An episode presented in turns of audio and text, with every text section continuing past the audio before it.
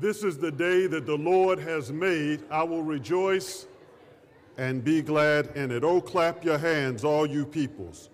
Shout to God with the voice of triumph. Amen. Amen. Glory to God.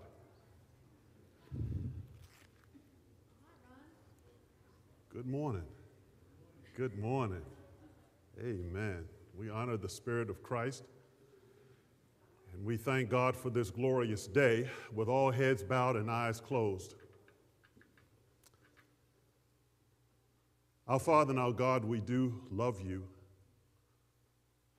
We thank you for first loving us, for drawing us into thyself.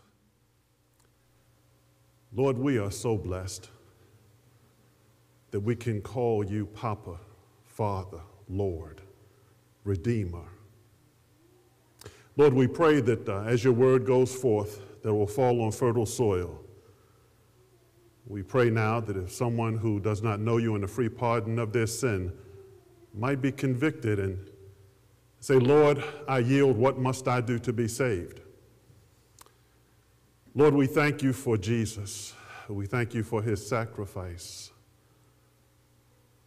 We love you, Lord, and we thank you for what you're about to do in our midst.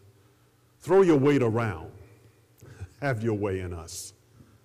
We love you and we thank you. In Jesus' name we do pray and give thanks.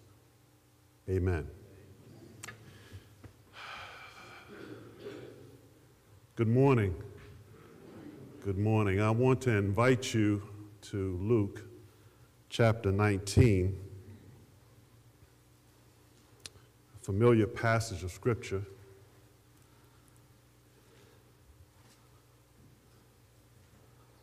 Want to use as a sermon theme Jesus can still set you free. Jesus can still set you free. Luke chapter 19, I would like to begin reading in your hearing, verse 28. This is what it says. When he had said this, he went on ahead, going up to Jerusalem. And it came to pass when he drew near to Bethphage and Bethany, at the mountain called Olivet that he sent two of his disciples, saying, Go into the village opposite you, where as you enter you will find a donkey tied, on which no one has ever sat. Loose it and bring it here. And if anyone asks you, Why are you loosing it? Thus you shall say to him, Because the Lord has need of it. So those who were sent went their way and found it just as he had said to them. But as they were loosing the donkey, the owners of it said to them, Why are you loosing the donkey? And they said, The Lord has need of him. Then they brought him to Jesus, and they threw their clothes on the donkey, and he went. Many spread their clothes on the road. Then, as he was drawing near the descent of the Mount of Olives, the whole multitude of the disciples began to rejoice and praise God with a loud voice for all the mighty works they had seen, saying, Blessed is the King who comes in the name of the Lord, peace in heaven and glory in the highest. So ends the reading of God's Word. Jesus can still set you free. This is the Sunday before Christ is crucified. Many were wondering whether or not he would indeed show up. There was a price on his head. Uh, Jesus was familiar with Jerusalem, he had been there many times. But this was going to be different. Jesus would be making it known that he was the Messiah. And he would be making his way into Jerusalem to die for your sins and mine. It had already been planned out, and now Jesus was fulfilling prophecy. In Zechariah chapter 9, verse 9, rejoice greatly, O daughter of Zion. Shout, O daughter of Jerusalem. Behold, your king is coming to you. He is just and having salvation, lowly and riding on a donkey, the colt, the foal of a donkey. But before Jesus makes his way to Jerusalem, he gives his two of these unnamed disciples some very specific instructions. He says, I want you to go into town, and when you get there, you'll find a donkey tied. I want you to loose it and bring it back to me. And if anyone should ask you, why are you loosing the donkey, let them know that the Lord has need of it. They went and they did as Jesus had instructed them to do. But I, I must admit, I was arrested by this, this untying, loosing, unloosing. Between verses 30 and 33, we see it mentioned five times. Jesus knew something about the language. He was a wordsmith. He, he knew about the economy of words. I believe that he really was trying to make a point that Jesus Christ is indeed the liberator. Remember, the colt was tied. And in order for it to be of use to him, it had to be untied. It was no use for him if it was fettered, if it could not move, but, but once it was loosed, Jesus could use this beast of burden. Jesus, the great liberator. I want to ask you a question. Um, what are you tied to? You don't have to all rush and put your hand up at one time, but I'd be the first to admit that there's some stuff that I've been tied to that has interfered with my walk with Jesus? Any honest folk in here? Anybody willing to confess that, that there are some things, some stuff, some habits, some ideas, some practices, some beliefs that are not Christ honoring and they are keeping us from being all that we can be in Christ Jesus? I came with some good news. You can smile now because because Jesus came to loose us from some of those things, habits, attitudes that are holding us back. Come on, that ought to make you happy. You, you ought to say, you know what? I thought it was bad when I came in here, but the preacher said that Christ can loose me from some things that are holding me back, getting in the way of me being all that I can be for Christ Jesus. Don't you want to be all that you can be for Him? Listen, when you were out in the world, you were all that you could be for the world. Don't look at me like that. We did all manner of stuff. We gave it our best. We were all in. But now I want to be all in for Him. I used to dance one way, but I've changed partners. I, I now dance for Him. He's a liberator. Some stuff you dealing with right now that's got you bound. Oh, but he came. And on that Palm Sunday, he wants to remind us that, that I am indeed one who can still set free. And if I could loose that donkey, you are more vital and important to me than that burst beast of beaten, burden, that you and I are of value to him. Some of us are tied to habits and, and, and trying to please people.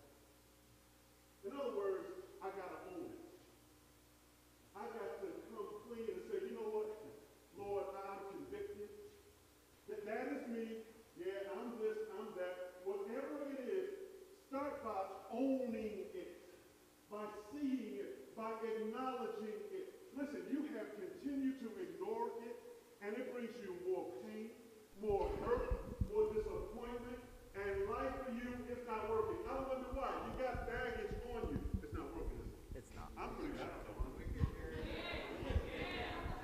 This is a distraction, so keep, stay with me. Um, and I thank you. I, I'm not trying to minimize.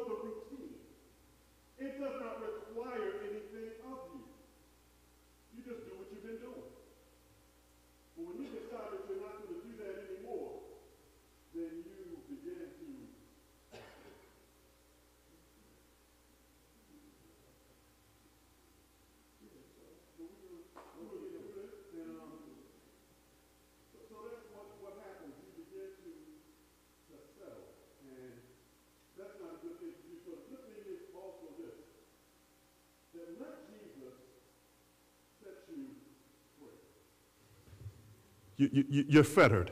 And the only way you're going to get free is for Jesus to set you free. Um, uh, the Lord has a plan and a purpose for your life. Uh, Jeremiah 29 11 says, For I know the plans I have for you, declares the Lord, plans to prosper you and not to harm you, plans to give you hope and a future. Isn't that something? It's not His will that you and I be fettered and tied to anything. He, he has a future and a hope for us. Um, he, he says things like, Come unto me, all ye that labor and are heavy laden, and I will give you rest. He says, I will give you perfect peace, whose mind is stayed on me because we trust in thee. Those are invitations for you and I to come and, and be set free. Now, if Jesus could liberate a donkey, what makes you think that he does not want to loose you from whatever it is that's holding you down? All I'm saying is, beloved, that, that freedom is available. But you have to be willing to turn it over to Him and turn our lives over to Him. Uh, C.I. Scofield was a real rascal. He wrote the uh, Scofield Reference Bible. But before he did that, he was some rascal. Oh my gosh, he, he embezzled $1,800 from his mother in law. He, he, he was one who took campaign funds after he had been a, appointed a U.S. attorney for the state of Kansas. He was locked up for a while. And then he just loved to drink and chase women.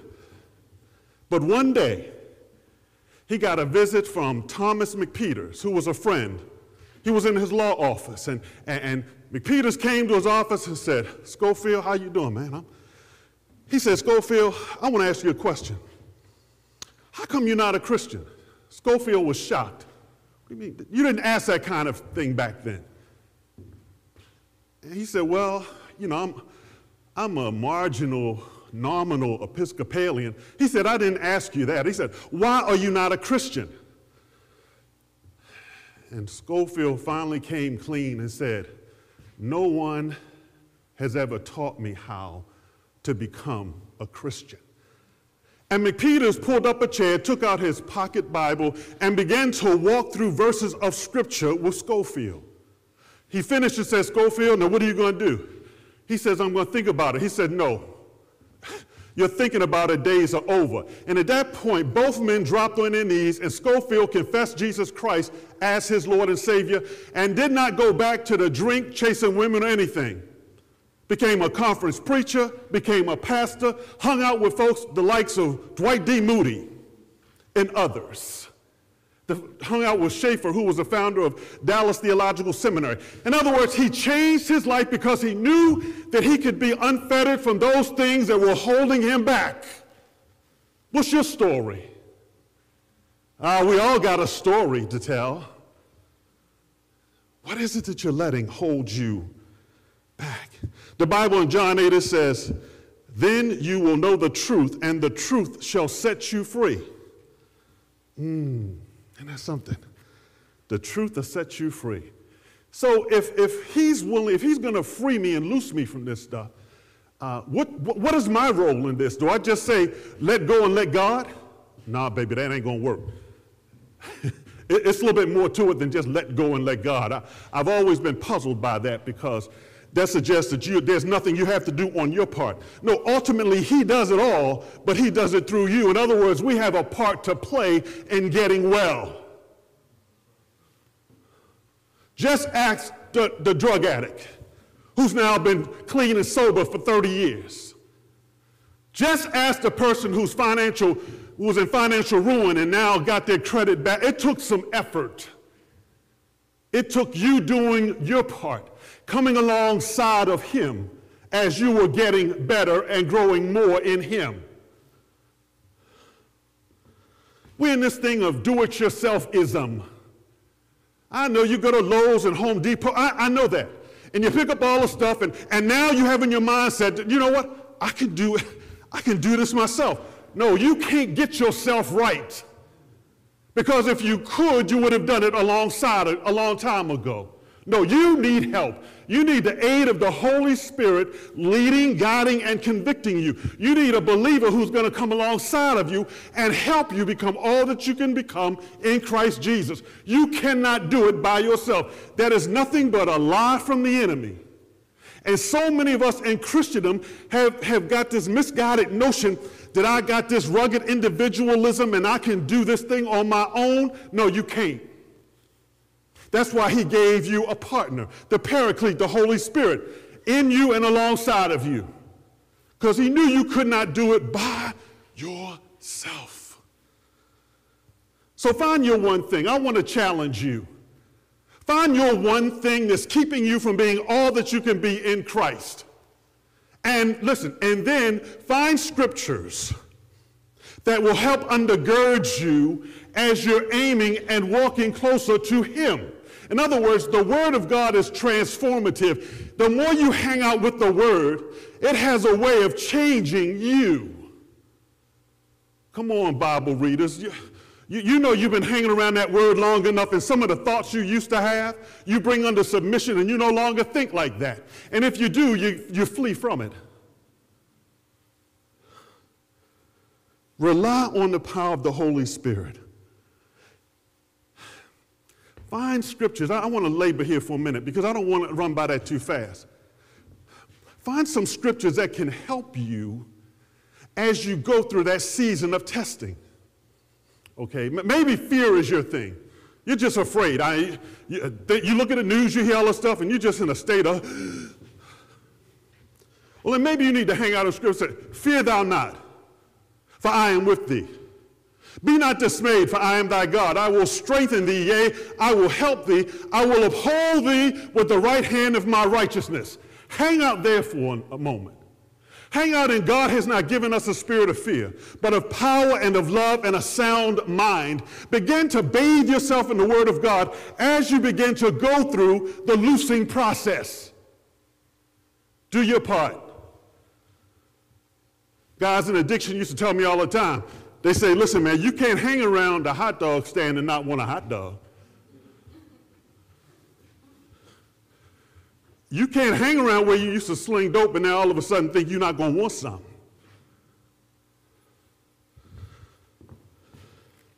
Take Jesus at his word and be willing to do your part to get better. I'm going to make it personal. Um, uh, I guess about six, seven months ago, doctor said, uh, uh, Mr. Nix said, uh, she said, you done picked up a little weight. And I was, I was about seven pounds and 300. So before I left, she gave me a prescription. Hurt my feelings. I thought we were on a different level than that. And she gave me that thing and she said, listen, you, you, you need to take metformin. Now, I was already taking high blood pressure and cholesterol. And then now I'm taking three more pills. So that's five. I'm like, oh, wait, whoa, whoa, whoa, wait. So, and then I read the side effects. So I'm on my knees about now. And, and I said, Lord, listen, I want to continue to do ministry and to be, be able to continue to be used by you to do some great and mighty things. That's what you told me is going to happen if I trust you. And, and I said, I need you to help me become more disciplined with my appetite. I, I need you to help me so I can no longer have to keep taking this stuff to feel better. So uh, they, they gave me all the stuff, these webinars I had to go through, and told me about the color of the plate and carbohydrates versus proteins, and I, I, I did all of that. And guess what? It worked. Brother lost some weight and got off of the medication. Yeah, amen, amen. Uh, and, and, and listen, it was nobody but the Lord, nobody but it was a nobody but Jesus. But I had to do my part to be loosed from something that was hurting me, that was going to interfere with my ability to keep doing my bidding for Him. Let me move. Uh, let Jesus work through you to help free others. It's going to be a little tight, but it's right. The text says that Jesus sent two of his disciples to go and loose the colt. The colt could not loose itself. Now, I can imagine, first of all, be open when the Lord prompts you to intervene or, or come up near someone or, or, engage them. He's, he works through people. And part of it is being open to His prompting, His nudging you to do something. Sometimes folk in the condition that they're in, Lord put them right before us, and we're afraid to say something. We have what they need, and that is a relationship with Jesus Christ, but we are afraid. You may be the only Jesus that they see. He wants to use you to help loose some folks that are tied to some stuff. Isn't it interesting? When Jesus gave these fellows the instructions, nowhere in the text does it suggest that they were Jesus. Now, wait a minute. We here, and you said the village opposite us, and you mean to tell us you, there's going to be a donkey tied no one's ever sat on it, and you want us to bring it back to you. And if someone says, Why are you doing this? you want us just to let them know that you have need of it? That, takes, that took some faith. Because some of us would have been like, Come on, man, he ain't know what he's talking about. Let's go. Did you see what they did? They were obedient to the instructions that Jesus had given them. Here's my point learn to be obedient even when it doesn't seem to make sense to what the Lord has told you to do, because He is not going to tell you to do something that's going to get you hurt, harmed, or in danger. Well, hanging out with Jesus, though, can sometimes be a little tricky. But at the end of the day, you know you're okay anyway because you're with Him. But, but there's, the Isaiah 54 says, The Lord God has given me the tongue of the learned, that I should know how to speak a word in season to him who is weary. That has become one of my favorite anchor verses because what he's saying is, I've given you the tongue of a learned. That just means the disciple, a follower of Christ, that you in season might be able to give a word of hope and help to someone who is bound. So, what I'm saying is, keep your eyes open for opportunities that you might be able to use to help someone who is weary. They are tired of being bound. And Jesus has you close to them so that they can hopefully see Christ in you and want to know more about your Jesus. I'm not saying that they're going to make a conversion on the spot, of course not. But it might be just you befriending them they didn't watch you long enough to see that there's something different about you. So you now are a person with some degree of credibility because they've been watching you. Now, conversely, if you're out here trying to do everything slick Joe and Willie, I mean, then maybe they're not going to hear anything you got to say. So you have to live, you have to live up to who you say you are in Christ. So you got to kind of watch how you walk. Because you know they're watching waiting to see what you're going to do. Um, let, let, let, me, let, me, let me help. Um, several years ago, um, uh, the brothers, uh, was a brother that was a swimmer, um, Michael Phelps. Michael Phelps was going through a season of testing. I think most of us know, and it's public knowledge. Phelps was going through some, some real issues, and he gets in touch with Ray Lewis. Well, that was probably a good hookup because Ray knew something about some troubles too. And they developed, they, they, they, they were talking. And, he met him where he was. And, and Ray Lewis, it's told or reported, gave him a copy of Rick Warren's book, Purpose Driven Life. And, and, and uh, Michael Phelps said, You know, this book was transformational for me. Uh, basically, it talked me off the ledge. And as a result of this, I was able to reconcile with my father, who I'd been estranged from. But it's all because this man inconvenienced himself so that he could help a brother who was hurting. God has you where you are for a reason. And he wants us to open our eyes and see how we can help someone who is hurting. All right, maybe that didn't do it. Um, remember when Lazarus had been dead for four days? I think it was about four days. It said, like, he stinketh by now. Jesus, where you lay him at? They moved the stone, and then Jesus goes, Lazarus, come forth. The old preacher used to say he had to say Lazarus because if he didn't, everybody in the graveyard would have got up.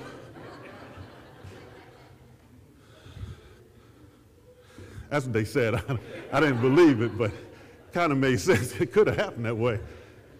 But, but, but my point is, and, and then it says, Lazarus came forth. And, you know, me and my imagination is like, did he just like, you know, what did he do? And I'm thinking, I'm laughing, but that's exactly what he had to do. Remember, he had grave clothes on. Brother could not walk. He couldn't walk. And here's the kicker. And it says, and Jesus said to them, ah, don't run by that too fast. Jesus said, Who are the them he was talking about? Those who were closest to him, who could see his predicament, and then had to respond to what they saw. Let me ask you this when you see folks heart hopping and hurting, ah, you ready to help unbandage them? Because it was long strips of cloth that they would use to wrap folks with. So they had to un, it, it took some effort. And hang around dead folks was against all manner of law back then, but, they, but someone had to untie this man.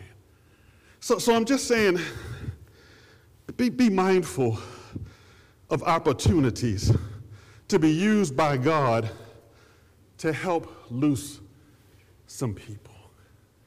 It may just be a conversation, it may be an email. You may have to go in your pocket and give them some coins or cash. I don't know. But, but make, my, make yourself available to see how you can help lose someone. And it's amazing the kind of indebtedness people have to you once you have shown them the way. They seem to have a, they want, they, you now have established a bond. Because, see, you spoke life into them.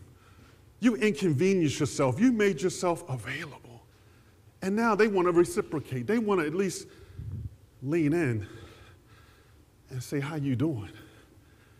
And show you some kind of mutual love and respect because you took time to be with them. Third and last, let Jesus use you to bring him glory. Every time we read that whole story, listen, the triumphant entry is in all four of the Gospels. That's how significant it was. All of the writers had to include it. They all included it, and it's interesting because uh, you would think this donkey would not get that level of attention. It's just a donkey. I mean, but without that donkey, Jesus wasn't going to be able to ride into Jerusalem. He did not come on a steed. The Jews thought he should have been on a stallion because he was a man of war. He was a man of peace. He was very intentional and deliberate about what he rode in on peace, humility. Not a steed, not a stallion, not a war horse. And Jesus used this donkey to sit on and make his way into Jerusalem. And the people just went crazy. That, that donkey will always be remembered for being in service to the Lord. If he could use a donkey to bring him glory, and we are more valuable than a donkey, what would happen if we made ourselves available to Him to be used to bring glory, praise, honor, worship unto Him?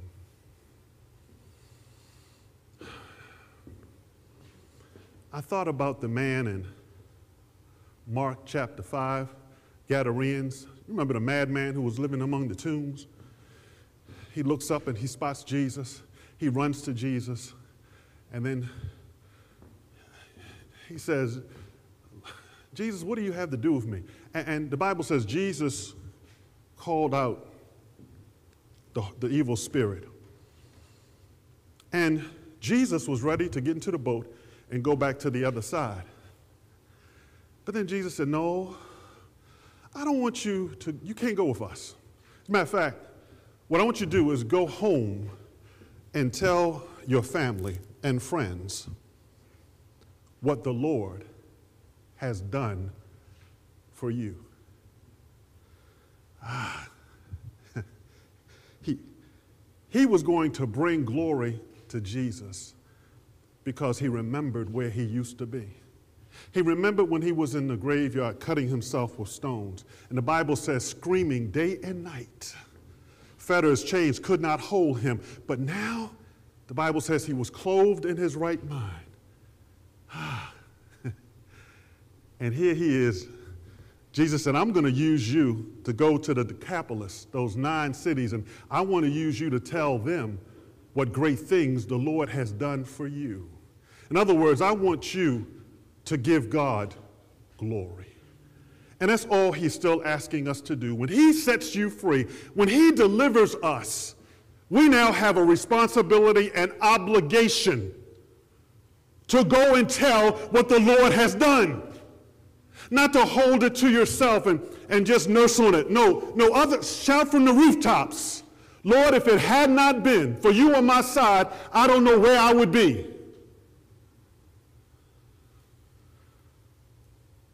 Let God use you for his glory.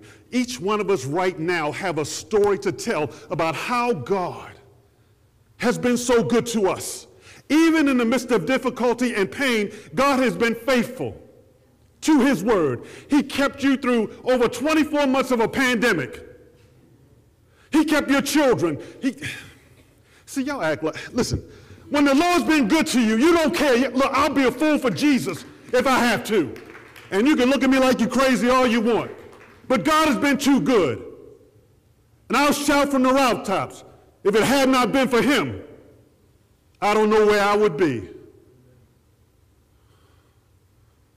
He's a good God, and he's worthy of our praise. From the rising of the sun until the going down of the same. The songwriter said, I came to Jesus just as I was, weary, wounded, and sad. I found in him, let me repeat that. I found in him a resting place, and he, not my education, and he, not my wealth, and he, not my contact, and he, not Democrat, Republican, or Independent, but he has made me glad. I think I covered about all of them, didn't I? Amen. I'm finished. I'm going to leave y'all alone.